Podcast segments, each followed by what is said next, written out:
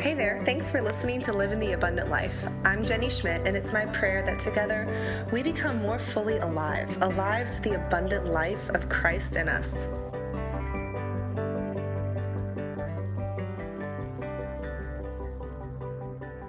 Hey, Jenny Schmidt here. It's great to be back on Living the Abundant Life.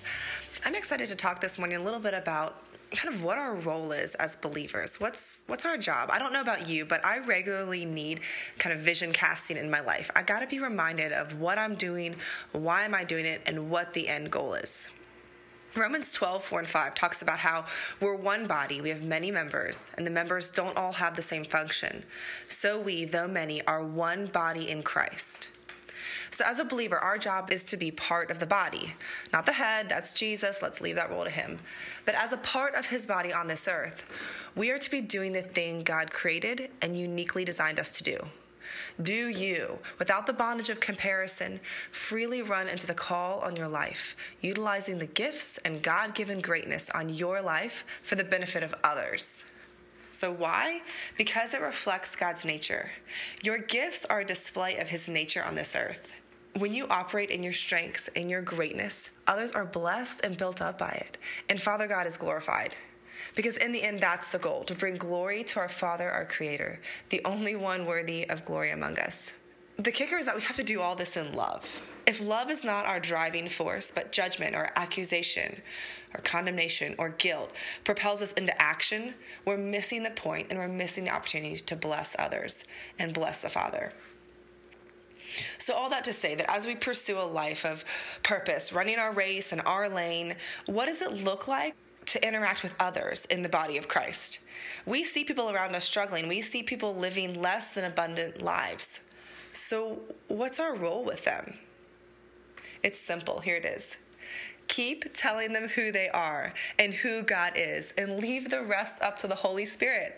People keep telling people their true identity as sons and daughters of the King keep sharing your testimonies of God's goodness and faithfulness to you personally. That is so powerful. People need to hear our own stories. It's incredibly tempting to judge people's process of spiritual growth and maturity, to label them by their stumbles, and to get frustrated with their failures. I get it, but it's not the Father's heart towards us. So we have to check our heart towards others. I have to constantly make choices to love rather than judge. It is just so easy for me to judge and pull back. But God, He loves and leans in. It is easy to judge and pull back. But God loves and leans in. It's His way, and it can be our way. As the ambassadors of Jesus, we have this honor and joy of shining light into dark and hopeless situations into troubled lives and keep telling people what Jesus would see if he was looking at them in that moment. Because you know what? He is through you. Ask God, sorry to be cliche, but ask God for clear eyes and full hearts to see the treasure in the broken, the hurting, and the hopeless. And then call out that treasure at every turn, in every circumstance. Every opportunity you get to talk to someone is an opportunity to call out the treasure in them. Tell people you believe in them and that God loves them. It is that simple. Tell them there is hope and there is more. Tell them that the best is yet to come. Be so consistent and persistent in hope for others that people would know what you would say. You can help position people to look up and expect an overflow from heaven when you speak truth and hope into the lies into the places that they share so vulnerably with you. Honor the authenticity, handle it gently. When people share with you, be gentle with those stories, with those tender places, and use your voice to echo the cry of heaven. Heaven is saying, Your Savior has come. He is leaping over the mountains towards you. I think um, Song of Solomon 2 8 is one of my favorite verses. It says, Listen, my beloved, look, here he comes, leaping across the mountains, bounding over the hills. Oh my goodness, I can just picture that. I can just picture my Savior coming towards me with that kind of passion and love. And that is what we get to tell people that are in times of challenge or lack or failure. Your Savior is leaping over the hills, coming to your aid. The best compliment I get from a friend is when they hear something about me and respond with, Nope, that doesn't sound like Jenny. She loves me and wouldn't say that. When someone comes to my defense because they know my heart and they know the consistency of my words so well, I am blessed beyond measure. I feel known. And that's what Jesus desires. He wants us to know his words and his ways so well that when the devil tries to tempt us with lies like God's far, he doesn't care about you, or whatever your lie is, our knee jerk reaction is nope, that doesn't sound like my Jesus. It must be a lie or perversion of the truth. My God wouldn't say that.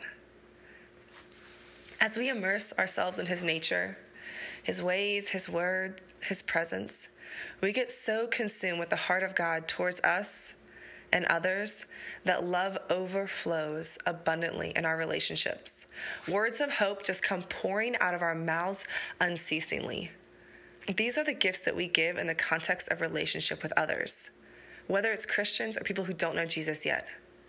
As we are filled to the brim with hope, it spills into the lives of others, and they become open to let God pour more and more and more abundantly of His nature into their lives. It's kind of like an infinity pool, how you see the water streaming over the edges continuously. That's what it looks like when we are filled to the brim with hope. And that is the gift we get to give our friends, our family, the people we do life with, to spill over with hope for them because we know who God is and we know how He sees them and we know how He loves them at their worst moments and at their best because we've experienced that, right? Like I have experienced God's overflowing kindness and love for me, absolutely my darkest moments. And from that place, I have this hope for others. The goal of the Christian life, as Heidi Baker puts it, she's this amazing missionary in Africa. She writes this book called Compelled by Love. It's amazing. She says the goal of the Christian life is union and communion. Union with Christ. Read John chapter 15 in the Passion. It is incredible. Intimacy with Jesus creates abounding love, which leads us then into communion with others to have communion, to have community with the people around us. It's this overflow of love that leads us into that. A lack of love causes us to isolate, pull in, not share our lives. It's too scary, it's too dangerous. Heidi says, Don't go out and share about him unless you are in love with him. When you are in love with Jesus, then all that you do will radiate him. When I minister, I must minister out of the fullness of my unity with Jesus. I love how Heidi says that. It's so simple but profound. Our ability to unleash abundance in communion or community with others is generated in the secret place, in the intimate place between us and Jesus. It always starts with us and receiving deeper revelation of how he loves us. And from that place, it flows to others. It's how God fashioned us, and it's why He knit us together as a body. What one has flows to the other, and what another has flows to another part of the body. Your revelation of abundant joy flows into my life, while my revelation and testimonies of abundant provision flow into your heart and unleash an expectation in your life for God to provide for you too. How amazing is that? He's fashioned us, made us for one another and for Himself. So today, as you see need and are broken with compassion for a lack of faith or hope or provision for those around you, minister out of fullness like Heidi does. Become filled to overflowing in the secret place, just between you and Jesus, as you worship Him, as you read His word. And then unleash it in the body, the people you do life around every day there's nothing more exhilarating or fulfilling than this. It's what we do. It's why we do it. We do it so that others can catch a glimpse of the heart of God for them.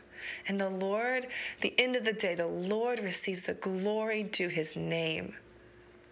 I hope this encourages you. It's just a reminder that's been on my heart lately as I love and do life with people around me. Hope you have a great day, and I can't wait to hear of the overflow of goodness and testimony that will come from your life into mine. Thanks.